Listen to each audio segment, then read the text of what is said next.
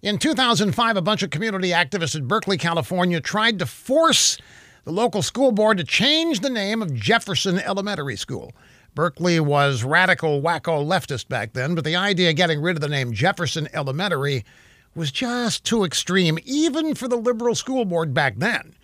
And now, how times have changed. Last week, the Berkeley Unified School District Board approved a resolution in support of Black Lives Matter.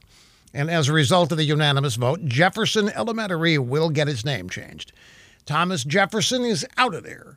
And a school named for George Washington, Washington Elementary, will also get its name changed.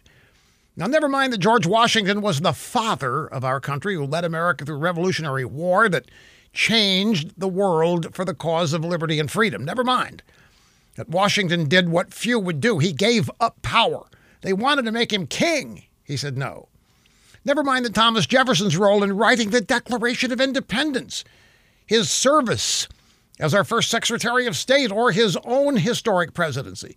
Both these guys were slaveholders, and that is enough reason to stamp out their names. Our history means nothing to leftists. The only thing that matters to them is erasing it. They don't know that they really can't.